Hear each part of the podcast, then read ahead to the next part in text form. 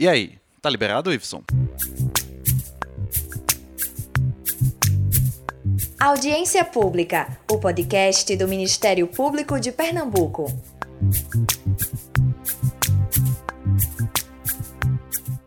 Seja muito bem-vindo, seja muito bem-vinda. Você nunca está atrasado para o Audiência Pública, o podcast do Ministério Público de Pernambuco.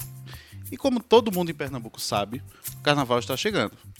Mas junto com ele vem um tema que não é motivo de festa, né, Laís? Isso mesmo, Bruno. Uma multidão vai sair para se divertir nas ruas, mas não é porque estamos no carnaval que tem espaço para a bagunça, e muito menos para o desrespeito. Hoje a gente vai debater medidas de prevenção e denúncia do assédio contra as mulheres no carnaval. Isso, e nós estamos recebendo hoje, na mesa redonda do Audiência Pública, um trio de mulheres. Delegada Julieta Japiaçu, da Delegacia da Mulher, promotora de justiça Vera Mendonça e a ativista Elida Cavalcante, embaixadora da campanha Não é Não em Pernambuco. E vamos começar com as representantes do poder público, promotora Vera e delegada Julieta.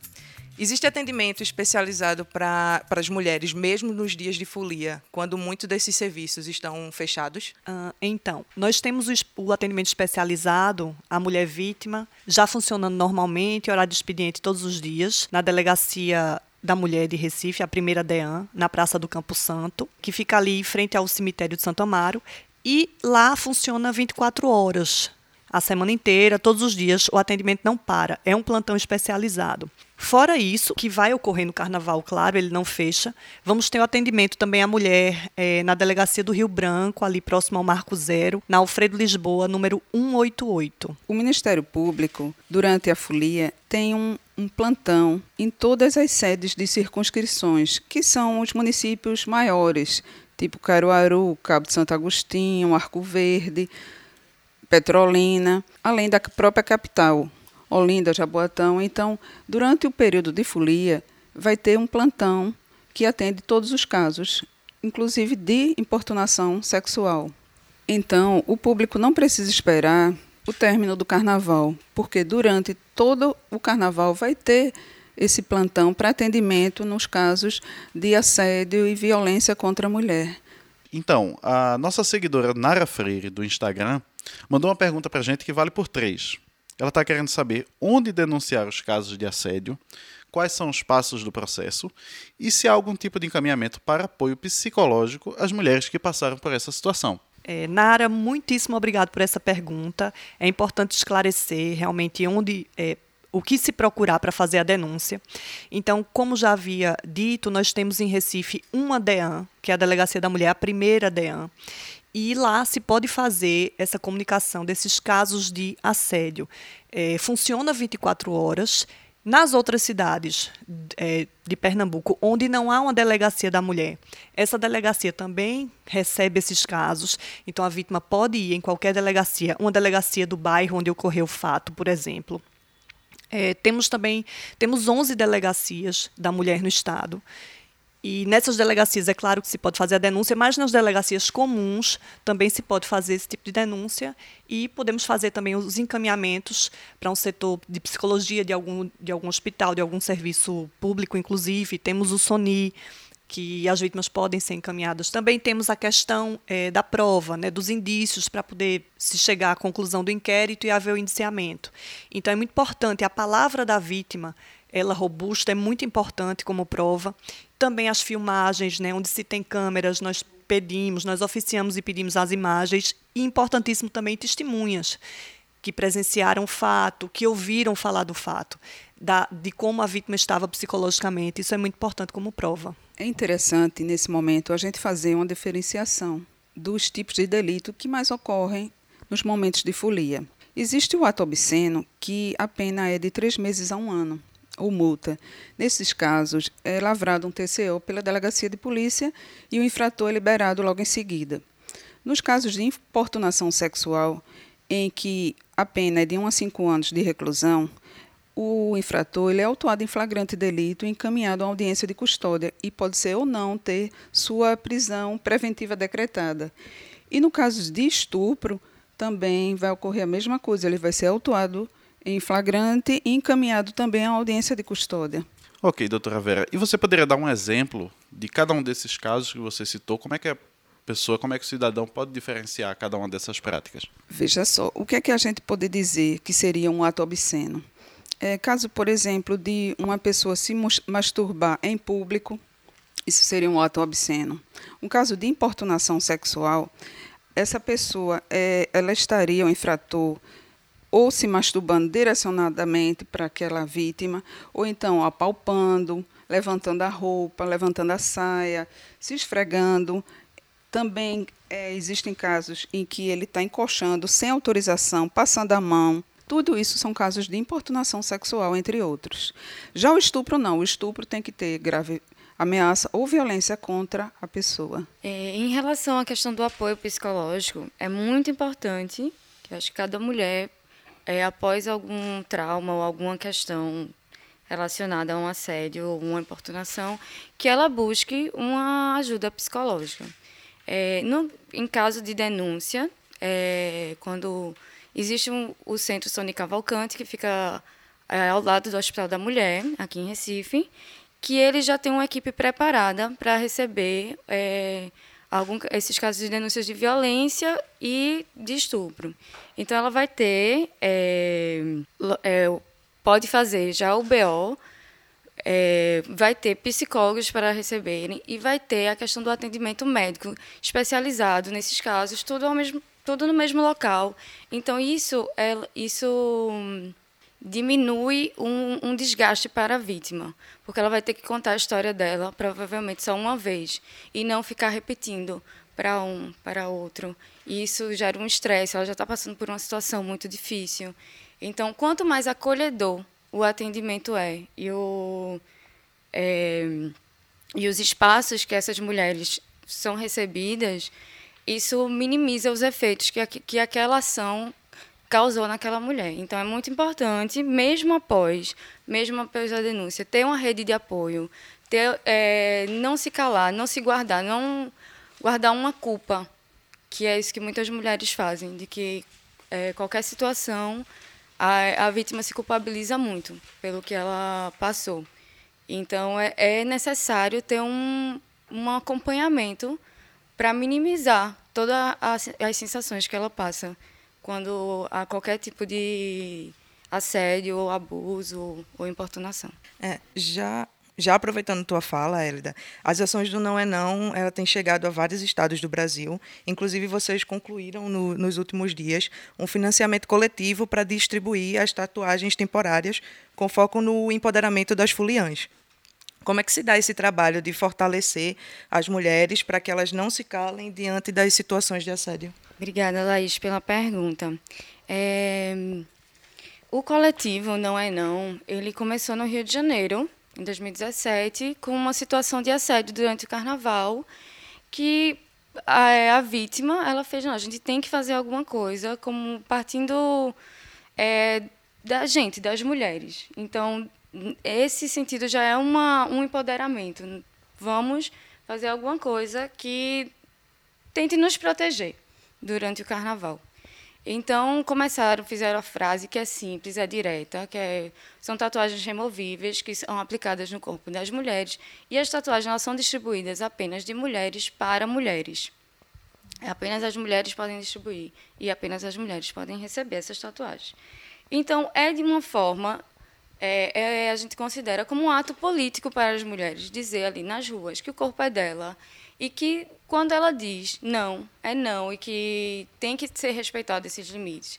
A gente viu aqui no, no Carnaval de Recife, em Olinda, a gente vê que as medidas é, de proteções e leis melhoraram bastante o Carnaval, porque antes tinha puxada de cabelo, tinha agarrar a força, beijo forçado. Hoje em dia a gente vê um Carnaval muito mais tranquilo para as mulheres. Ainda existem as situações, mas a gente vê que está ocorrendo é, um, um padrão educacional de comportamento. Então, tem gerado uma mudança comportacional na sociedade. Assim.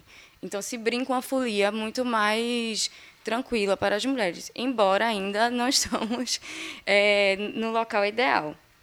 É, Outra, outra ação que acontece aqui em Pernambuco são a distribuição de fitinhas da sororidade. São fitas rosas, como as fitinhas de Santos, e ela diz: sou mulher e luto contra o assédio. É, conte comigo e denúncias, ligue para o 180. Então, a gente tenta fazer com que as mulheres acolham outras mulheres, criar esse, essa, um pensamento de sororidade entre as mulheres. Se viu uma mulher em situação de perigo, se viu algum homem de, é, agindo de forma muito violenta, muito pesada, se vê uma, uma, mulher sozinha andando na rua, ou que vê que ela está alterada e sozinha, então é, é tá atenta, estar sempre atenta, porque as mulheres precisam se proteger. Então é, é esse pensamento que o coletivo busca introjetar assim, no carnaval, nas mulheres, de autocuidado e de cuidado com as outras. É, e na questão do assédio, ele às vezes pode acontecer de várias formas. Não precisa, às vezes, ter contato físico. Numa situação como essa, doutora Vera, as mulheres podem ficar na dúvida se é possível não recorrer à denúncia. Como proceder num caso desse?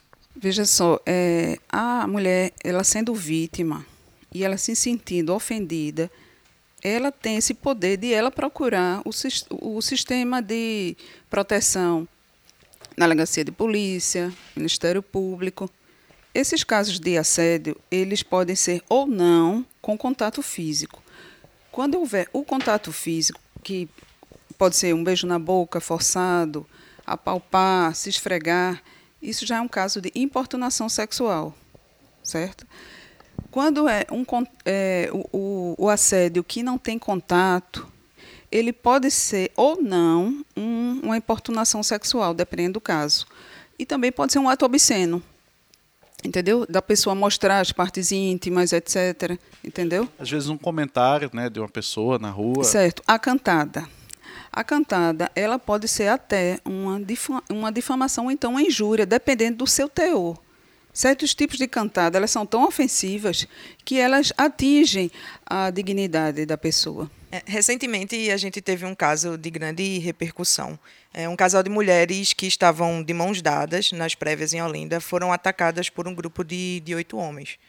Uma das vítimas afirmou que havia sido um caso de LGBTfobia. Nesse tipo de situação, há um atendimento diferente para essa mulher em questão? Como é que a denúncia ela deve ser feita? Bom, na delegacia de polícia, é, provavelmente esse caso foi encaminhado para uma delegacia comum, né, porque não é um caso de violência doméstica e familiar, que é atribuição da delegacia, das delegacias da mulher, é a violência doméstica e familiar e o estupro, e por consequência também a importunação sexual, né, os crimes sexuais contra a dignidade sexual. Mas nesse caso, mesmo numa delegacia de bairro, que a gente chama delegacia comum, o atendimento tem que ser muito bem feito. Não é até para não, ter, não se ter uma revitimização, um preconceito. Então, o policial tem que estar muito bem preparado para atender casos como esse, como, como outros, como racismo, por exemplo, né? É, injúrias raciais. Então, o policial ele tem esse treinamento. Inclusive, os policiais que saem da academia de polícia já passaram por fizeram as matérias né, de, de, atendimento ao público, de registro de BO, né, que tem que se preencher os campos do, do BO em relação à cor, por exemplo, quando a gente fala de racismo, etc. Então é importante que esse atendimento seja especializado também numa delegacia comum. Pode ser numa delegacia comum sem ser especializada, mas o atendimento tem que ser diferenciado. A Lei 13.718 de 2018, que alterou o Código Penal ela capitulou, é? ela trouxe como crime diversos tipos, como a importunação sexual, divulgação de cena de estupro, estupro corretivo e o estupro coletivo. Esse caso é, que você falou, ele seria poderia ser até tipificado como uma tentativa de estupro corretivo, porque é um estupro contra em que as vítimas são pessoas homoafetivas. Então é como se fosse assim, ah, vamos corrigi-la, vamos mostrar que, que ela tem que ser dessa forma, entendeu? Então, esse tipo de penal, ele foi trazido pela mesma lei que trouxe a importunação sexual. Elida, eu acredito que o, o Não é Não mantém contato com mulheres em todo o Brasil E a partir desse contato, vocês entendem que o atendimento às vítimas ele é feito da maneira correta? Existe algum tipo de melhoria na capacitação dos agentes públicos que ainda deva ser promovida? Oi, Bruno. É, eu acredito que, como a delegada falou, existem os DEANs, que são as delegacias especializadas de atendimento à mulher, é, que têm um, uma equipe mais preparada para receber esses casos ou o Centro Tony Cavalcante, que a gente citou anteriormente, mas também é, a gente tem, talvez, as outras delegacias ainda precisem de um, de um pessoal mais treinado, principalmente se a gente vai para os interiores, quando a gente tem uma, uma população que é mais machista, um, então, assim, a vítima, às vezes, ela tem muita dificuldade de chegar a esses locais porque ela não se sente acolhida.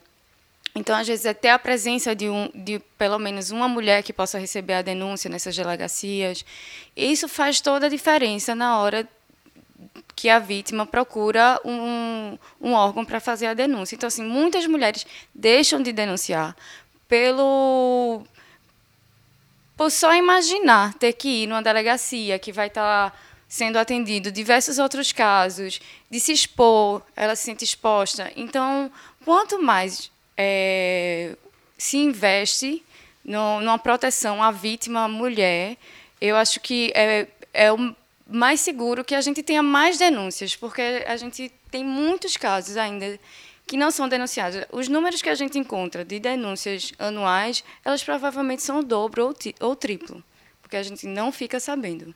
Essa questão da capacitação é de extrema importância, porque o policial é um servidor público e ele tem que atender bem. Né? E atender bem não é passar a, a, atender vítimas e testemunhas com mimos e tal. Não, é o atendimento é, é, de acordo com a lei. Né? Sem tecer comentários dos diversos tipos que nós sabemos bem que às vezes tem esse tipo de comentário. Mas, enfim, o Departamento de Polícia da Mulher, desde o ano passado, desde julho do ano passado, está promovendo capacitações para os policiais civis do estado inteiro. E vamos continuar com esse projeto esse ano. Exatamente é, é, como foi falado, a questão do interior né, fica distante do departamento, então a gente tem que ter essa troca. A gente já capacitou policiais, cerca de 25 policiais em Floresta, naquela região, Tacaratu, Floresta. Capacitamos policiais de Olinda, é, de todas as delegacias de Olinda, porque lá não tem uma delegacia da mulher. Então, capacitamos nesse atendimento de crime sexual e de violência doméstica familiar. Capacitamos Paulista, Igaraçu, Araçoiaba, uma série de delegacias e também as delegacias do Capo Santo Agostinho, né, de Pojuca. Então, a gente vai ampliar isso, porque é preciso realmente um atendimento especializado, mesmo que a delegacia não seja especializada.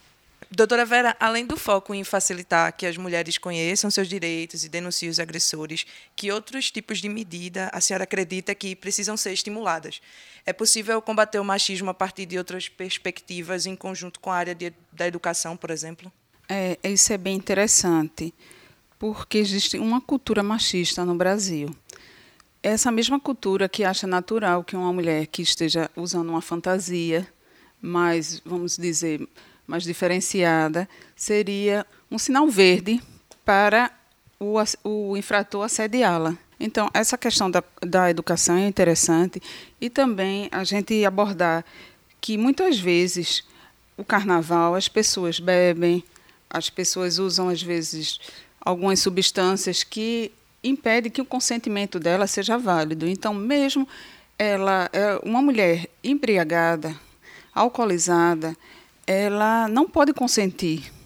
O consentimento dela não é válido e pode, inclusive, ser caracterizado até mesmo um estupro. É, a questão do uso do álcool no carnaval, principalmente, a gente sabe que é grande. Se consome muito álcool durante o carnaval. E é importante que se diga novamente é, que a vítima, ela não tem, dependendo do nível de, de, de embriaguez que ela esteja, ela pode não estar tá ali com capacidade para dar o seu consentimento. Então, muitas, muitas ações que o homem venha a perpetrar contra aquela mulher pode sim caracterizar um estupro, já que ela não tem ali o, o poder de consentir.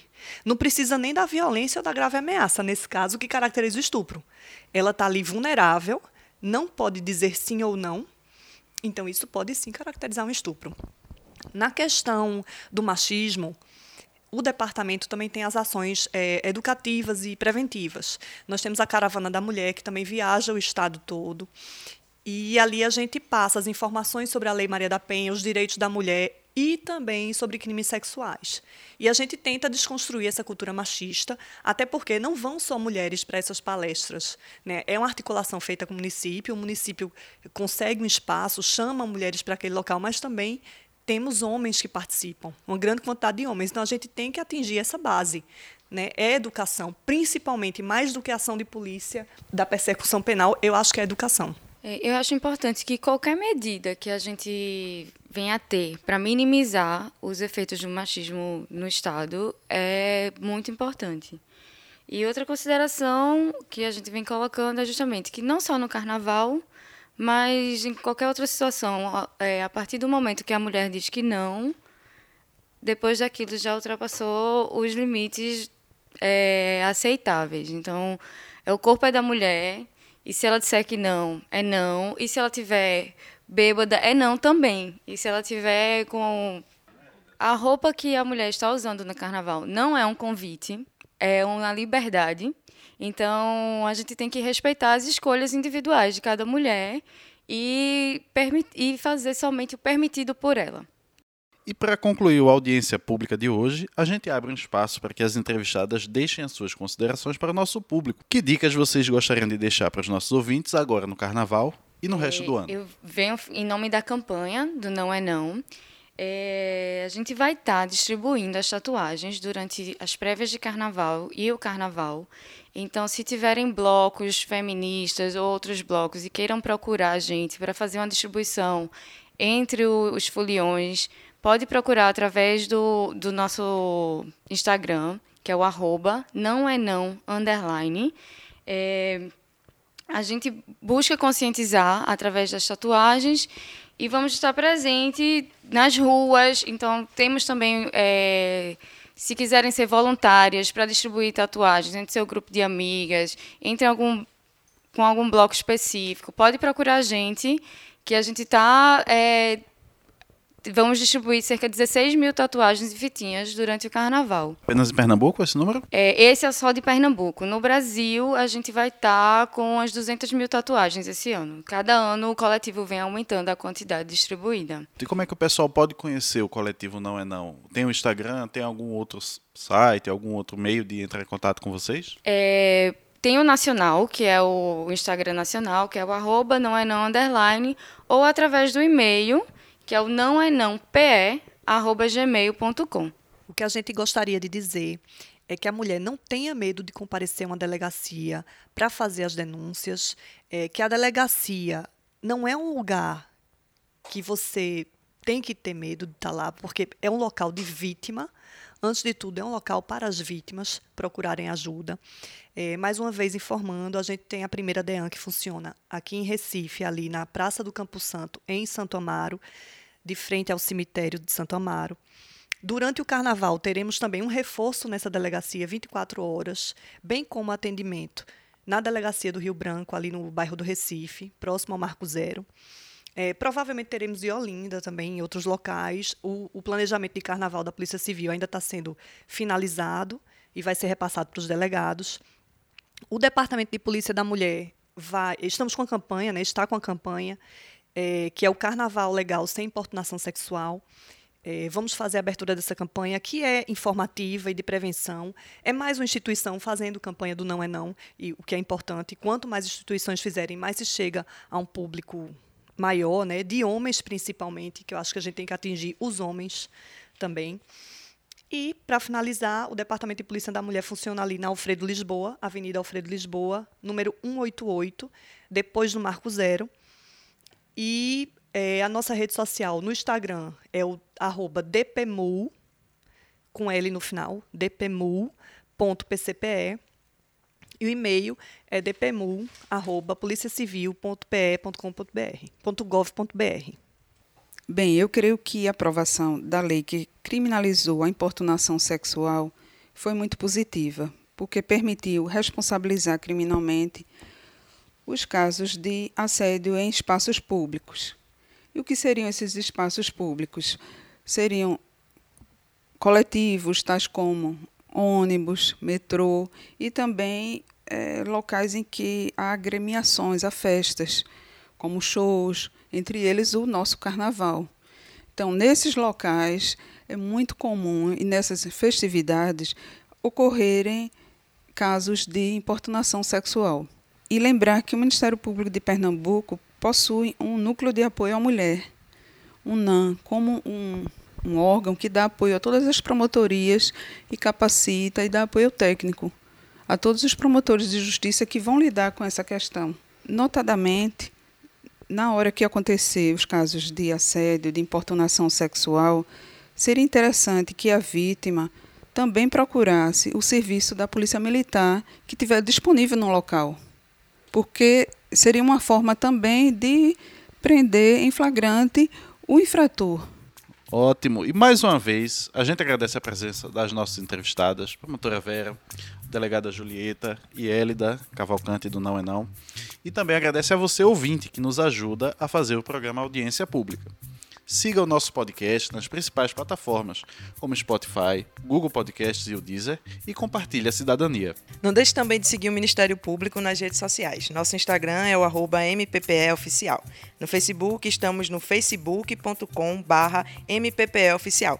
E se você quer ficar por dentro de tudo que acontece no Ministério Público, aproveita para se inscrever no nosso canal, no youtube.com barra TVMPPE. E você que é nosso seguidor fiel, fica sabendo antes de todo mundo o tema da próxima edição. Acompanhe as nossas postagens, clica lá nos stories para enviar a sua pergunta. O programa Audiência Pública se despede por hoje com trabalhos técnicos de Iveson Henrique. A trilha sonora é de Riva Spinelli e na apresentação, Laís Hilda. E Bruno Bastos. Obrigada e a gente se fala no próximo Audiência Pública. Audiência Pública, o podcast do Ministério Público de Pernambuco.